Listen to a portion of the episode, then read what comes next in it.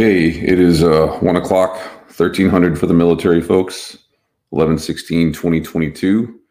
Uh, immediately, let's just talk about the elephant in the room, which is the uh, Zscaler Zero Trust certification. Okay, for the record, I think certifications are questionable most of the time at best.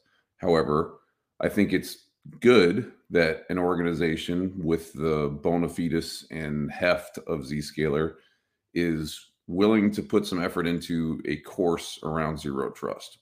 Kudos, gold pumpkin sticker or something.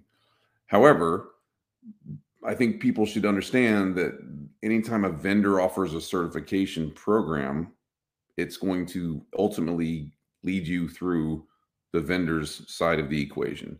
Now, it may be subtle, it may be understated. It might be at the end of the thing. It could be um, really far down the road on, you know, where you actually start getting the uh, um, innuendos on the the vendor's offering, but it's there.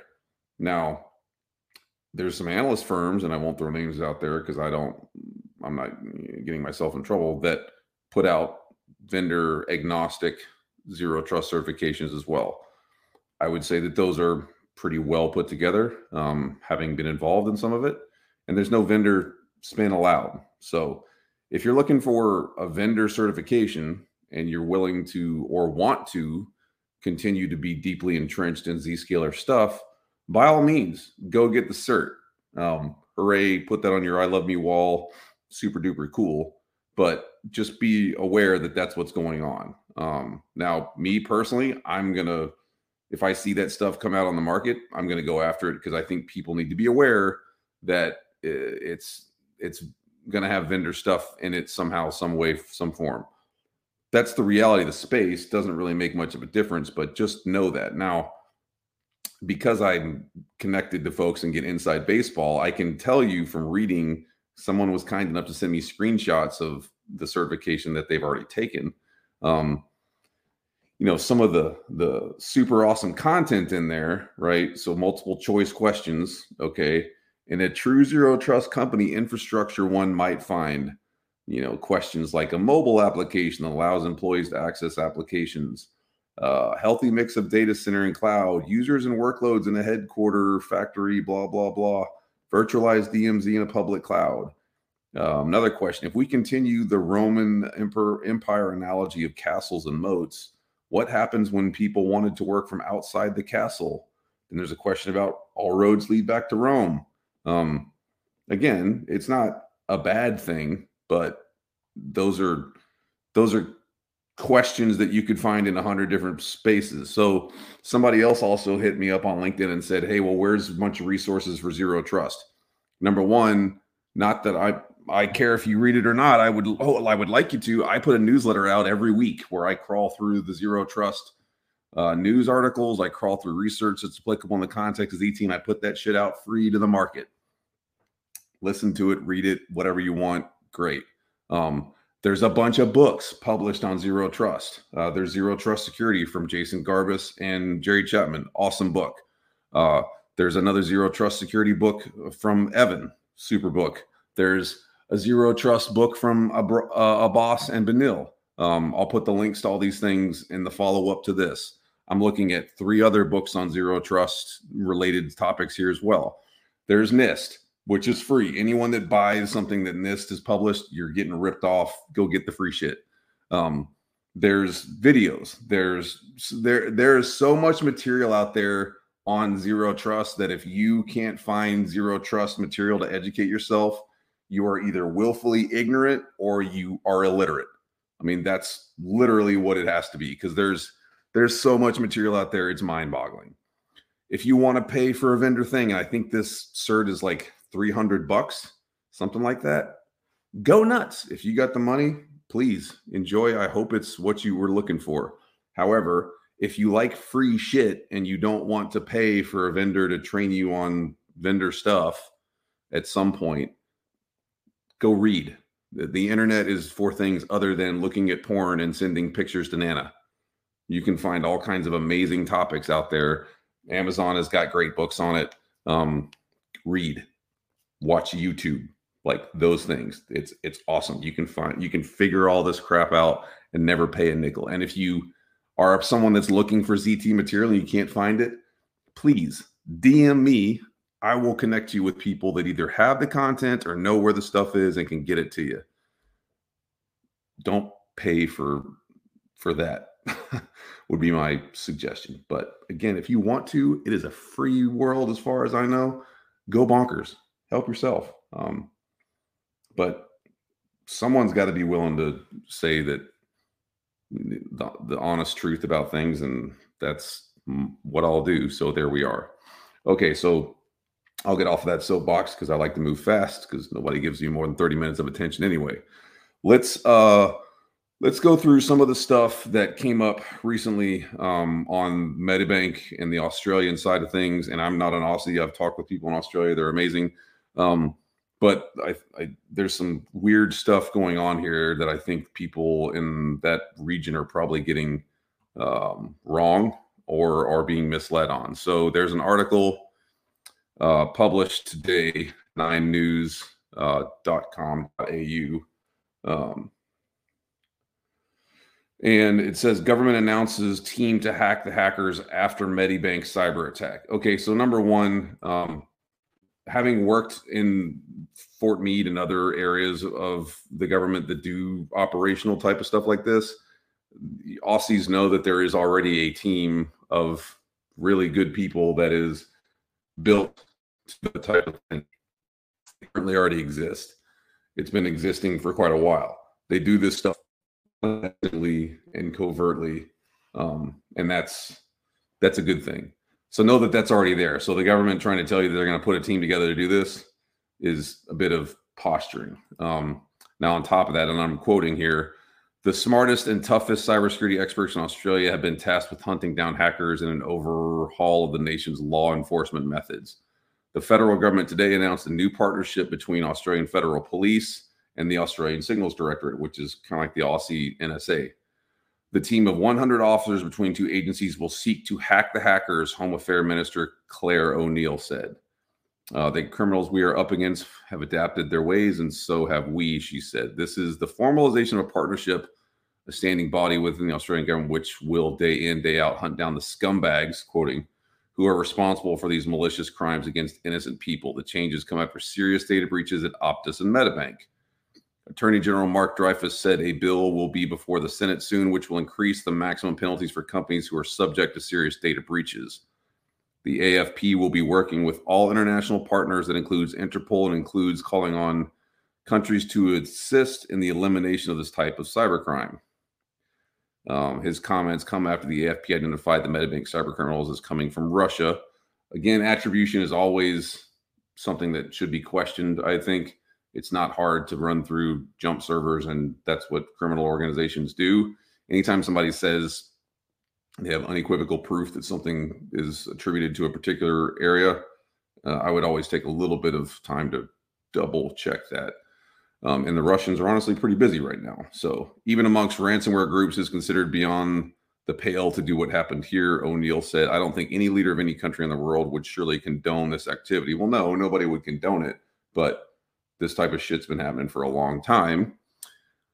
In a statement issued overnight, the Russian embassy in Canberra said the media announcement was made before they were told. Um, and this is the Russians.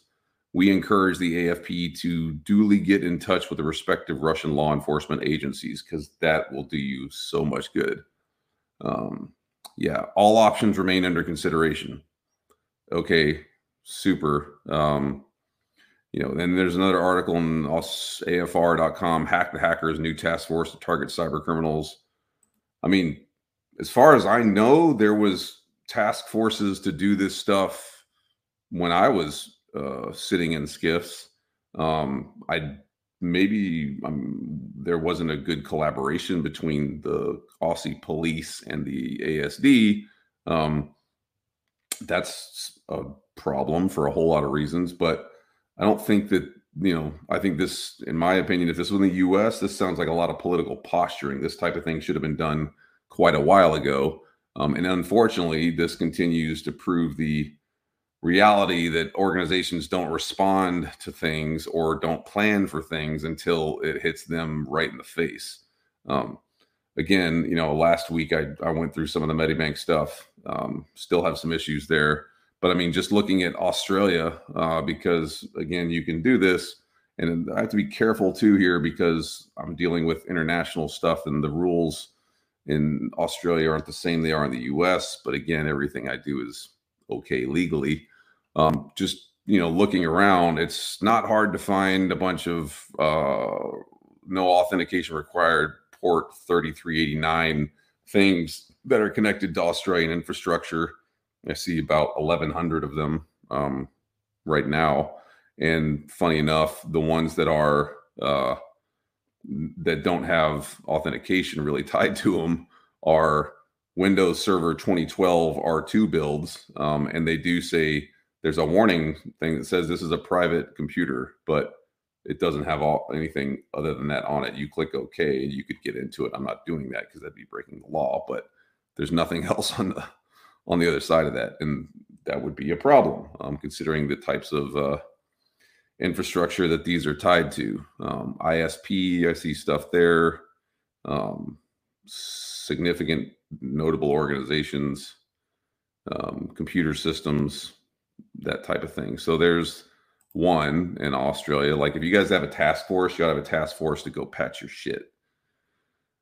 Uh, if I look a little further, looking for some other things, um, the Department of Education in Australia has got some misconfigurations going on. Um, uh, primary schools look like they're pretty woefully misconfigured um, with the way that they're talking to the internet. So, again, if you have a task force, I would go fix those. And then I'm not familiar with some of the other intricacies of how things work uh, in that area of the world, but there's uh, a family trust that apparently seems to have a lot of um, internet things for cities and towns, and it is all kinds of dorked up. Um, chemistry stuff in Perth, city of Stirling. Uh, program things like there's there's some issues with that as well. Um, uh, your task force should go deal with those systems because if you're trying not to get pwned fixing the easy things would be a, a good idea in, in my opinion. So um, yeah. Just know that because it is what it is uh, okay, so that's the Australia side of it. Let's talk about the U.S. Uh, there's an article in Bloomberg. U.S. advises academic researchers on stopping Chinese spying. Beijing has long denied allegations about intellectual property theft. This is by Katrina Manson, published on the 15th.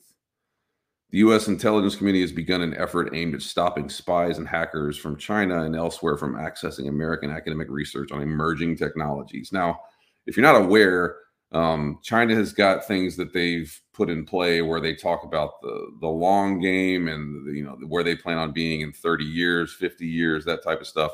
In the U.S., we can't get past the next two years because of the election cycles and because of just how we're wired. But like, it's totally honest to say uh, the Chinese government and Chinese operational side of things, espionage operations, are focused on the long game so they're looking to find avenues of exploitation that can give them information on uh, intellectual property innovations. There's a reason that the Chinese strike fighter looks just like the JSF. There's a reason that the shuttles that China has built look just like our stuff. Like they didn't just come up with that and it was miraculous that it just happened to be the same shit. It's because they took it. Now, in espionage operations, do we take stuff from other organizations? Absolutely. There is no rules in cyberspace. There's no Geneva Convention. If you can take it and it's not bolted to the floor, pretty much it gets taken. The new counterintelligence guidance developed in consultation with scientific researchers and federal agencies focus on best practices for academic institutions working on AI, biotech, blah, blah, blah. Um, the best practices for this, again, have been published for a long time. There's a whole lot of organizations that are in the academic space that just ignore cybersecurity for the purposes of collaboration and ease of use and whatever else. Like if you go in Shodan right now and go look at like .edu, not saying you should do this, I'm just saying you could, you'd be amazed at the stuff that you can find that is misconfigured and is talking to the internet. Like I don't need to be a Chinese spy to go insert a USB in some lab to get stuff. I can just get it off the freaking internet. But that's another story. Uh, this is the article again. Every foreign national requires some level of due diligence, hopefully, said Michael Orlando, acting director of the National Counterintelligence and Security Center at the Office of the Director of National Intelligence. That's a lot of office and directors. Uh, he added that U.S. intelligence officials are trying to appeal to the scientific community to protect its crown jewels. They won't do it for a whole lot of reasons um, political, uh, personal, academic, financial, whatever. I, I our, our, our, our universities are not going to lock down systems the way that they should be locked down for all those other reasons. Um, unless they are mandated to do that, they won't. They put out this organization put out a free online toolkit named Safeguarding Science, which provides advice on topics such as stopping insider threats, safeguarding supply chains, detecting phishing attempts, and following protocols for overseas travel. Again, this is all stuff that has been out there for a long time, uh, pretty easy to deal with in most instances. And honestly, you're not talking even about crazy zero trust approaches to the problem. You're talking about just basic good IT security, and these universities don't have it typically. Um, so, you know, if you're running an organization that is affiliated with uh, ac- uh, universities, academies, those types of things, just be aware of that. Um, yeah, uh, U.S. President Joseph Biden on Monday told President China Chinese President Xi Jinping that he wanted the two countries to prevent competition from reaching anything ever near conflict. Beijing has said it wants to become the world leader in several of uh, the new emerging technology fields, including AI, by 2030, and that it is pursuing and investing over $10 billion in quantum. Now, you know they can do a lot of innovation. They can build stuff themselves. They're super smart people in in that area of the world. They're they're brilliant. However it's easier to steal stuff um, and there's like i said there's no rules in cyber. There's no geneva convention. If it's not bolted to the floor take it and leave with it. Um, and you'll see that if you look at the uh, uh, students that come over here and they'll be here for a semester and they'll work in some really crazy high profile lab doing super cool amazing things and then they just leave. Well why did that happen and where did they go? And why was their you know visa set up the way that it was? I mean if it looks like a duck acts like a duck quacks like a duck it's not a hippopotamus. Uh, interesting um, effect on something that I think is personally uh, terrifying um, this is in AOPA.org. Uh, if you're not familiar with that, it's an aviation organization. Cyber incident affected flight planning. Boeing subsidiary Jeppesen apparently targeted. Boeing subsidiary Jeppesen, uh, navigation charts and information provider, was affected for several days by a cyber incident began on November 2nd. A week later, the effects on aviation remained unclear. Uh, ch- chart updates have been restored. A Boeing spokesperson for ForeFlight, which is a system that uh, pilots use to plan their tr- routes, was never directly affected, but rather used as a conduit for information directed at Jeppesen customers. On November 2nd, Jeppesen experienced a cyber incident affecting certain products and services. We immediately initiated, initiated an incident response process and are working to reactivate individual products to our hosted production environment. We continue to work to fully restore all of our products and services. Um, the most recent Jeppesen chart downloads available in Jeppesen Mobile Flight Deck and ForeFlight Mobile are currently effective and in compliance. Da, da, da, um, so essentially, the thing to note here is, and I, I downloaded a whole uh, FAA uh, rundown on this thing. Um, and they're talking about if you're not in familiar with flight sort of lingo they're talking about vfr and ifr and why this is important. But essentially it's talking about that if you're able to get into the system you can change some uh, data and that data could affect the ability for a, a pilot to have an effective approach on uh, landing and those types of things. Now um, that's notable because you don't want to be flying a plane and not be able to figure out the right way to land. Uh, I'm in the in the process of learning how to fly helicopters, and this stuff is super interesting because it's scary that if someone got into a system, which we've talked about how to move laterally, and Boeing is somebody that I've put some information out on in the last uh, X number of months as far as misconfigurations and avenues for exploitation. Seems to me like this is probably exactly what occurred. So, if you're a pilot or if you fly, be aware that uh, there's some things going on that could be um, that you should at least question. Um, you know, the validity of some of the information you've gotten. Uh, Twitter's in a whole shitstorm, but I, there was an article that came out on Gizmodo, uh, which was pretty interesting by Kelly uh, Kyle Barr. Excuse me. How much did Twitter's verification chaos cost insulin maker Eli Lilly and Twitter itself? The cost of Eli Lilly's insulin has increased by thousands in recent years, but a few fake tweets cut an estimated 15 billion out of the company's market cap. Uh, this is talking about the $8 Twitter verification chaos warped many public faces into gross parodies of their sterilized brands. One pharma company that has long hiked the price of a life saving drug was caught in the crossfire and may have lost millions because of one fake post. New report reveals just how uh, much chaos one single tweet from a legitimate seeming Twitter account caused the multi billion dollar pharmaceutical company. On November 10th, a fake verified account going by Eli Lilly and Company wrote, We are excited to announce that insulin is free now. Ooh. The announcement had over 1,500 re- retweets and 10,000 likes before it was finally taken down. But despite the rather middling performance in the grand scheme of Twitter posts, a host of other fake accounts were quick to do the same thing. So it becomes uh, catastrophic as it begins to pick up speed, retweets, reposts, etc., etc. Um, and there's a guy that posted, "You've got new fake accounts spoofing the apology of the real fake accounts." So you know, even when they tried to get back into it because of the whole Twitter thing, you weren't able to know who was actually saying what. The real Eli Lilly account at LillyPad tweeted in response to all the chaos, "We apologize to those who've been served a misleading message from a fake Lilly account. Most importantly for the company, however." All the hubbub had an outsized impact on Eli Lilly's very real stock price. Google Analytics shows that after the initial tweet and subsequent copycat accounts, the pharma company's stock sank from 368 a share to 346 a share. Woo! Which, according to economic reports at the time, reportedly erased billions in market cap. So one tweet taken out billions in market cap. The company had been on an upward trend over the past several months, but has not yet recovered to its original price as of reporting Monday morning, this uh, Monday, the company told Gizmodo via email that in recent days, fake parody Twitter accounts for Lilly, Eli Lilly, have communicated false information. We're working to correct the situation. The company did not make any statement about how much the debacle costs their company or how this might impact future advertising Twitter stuff.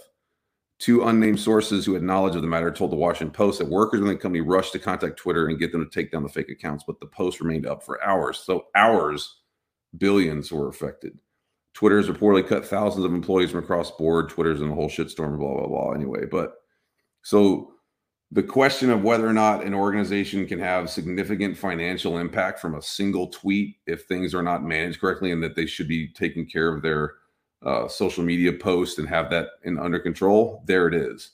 If you're a big company or you're a publicly traded company and somebody messes with your social, you could lose potentially billions of dollars in the market because of one tweet. Like that's it. There it is. Answer, let it be written. Know this.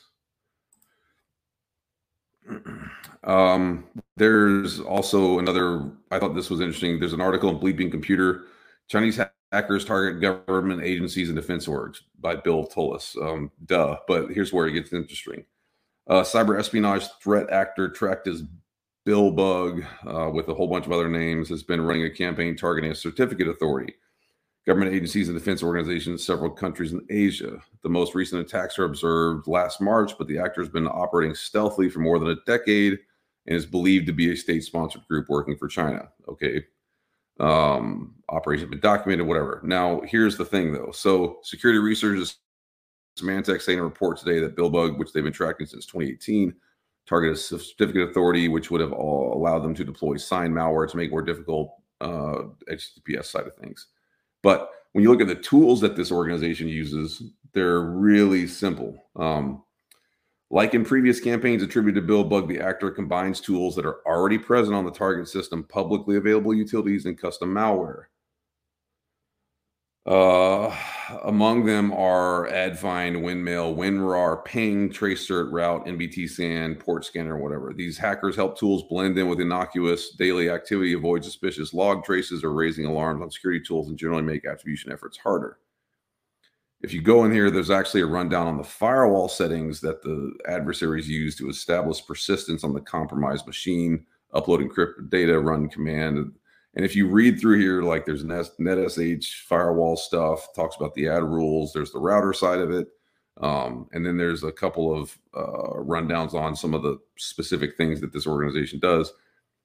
This should not execute on any decently configured system.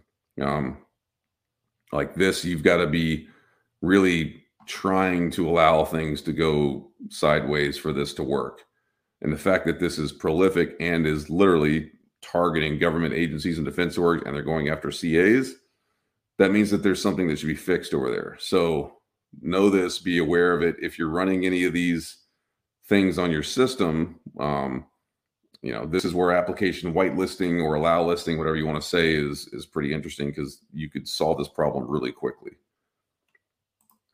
Lastly, uh, there's a whole lot of stuff. Obviously, I'm a fan of killing the password biometrics, but there's a really, really awesome article um, that Alex Weinert, who's one of the smartest people I've ever met, wrote about um, your password doesn't really matter. And I thought that that was an interesting title, but you've got to crawl through it and see why they say that this doesn't matter. Um, this has been looked at like 420,000 times, like, uh, and it's a little bit older article, but I hadn't seen this until now he talks about the realities of how password cracking works and then he gives you a, some scenarios to run through right? He talks about uh, password cracking rigs talks about the algorithms around this uh, literally exactly how an adversary would go through cracking passwords and here's where it gets pretty cool. So he's got a table in here that shows you the password length in characters 6 through 10 characters then mathematically gives you the permutations based on that and then tells you the time in seconds, minutes, hours, and days that it would take for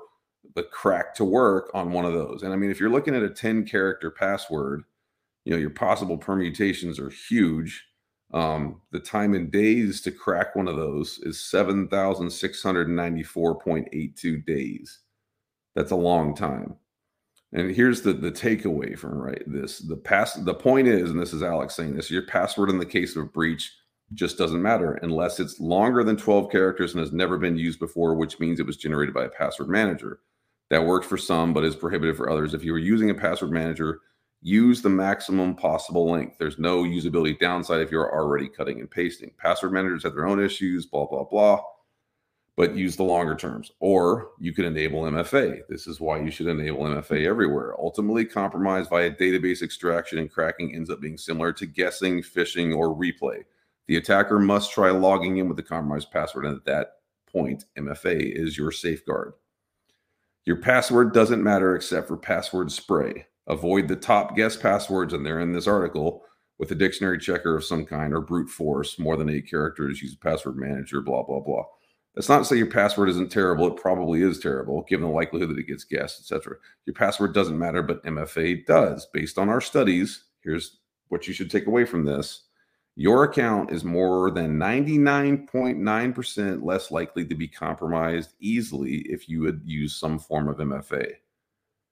Now, does that mean that fish, you know, MFA is perfect? Nope. Does that mean that there's not ways for people to get past it? No, it's not easy. It's not the low hanging fruit, but it's there.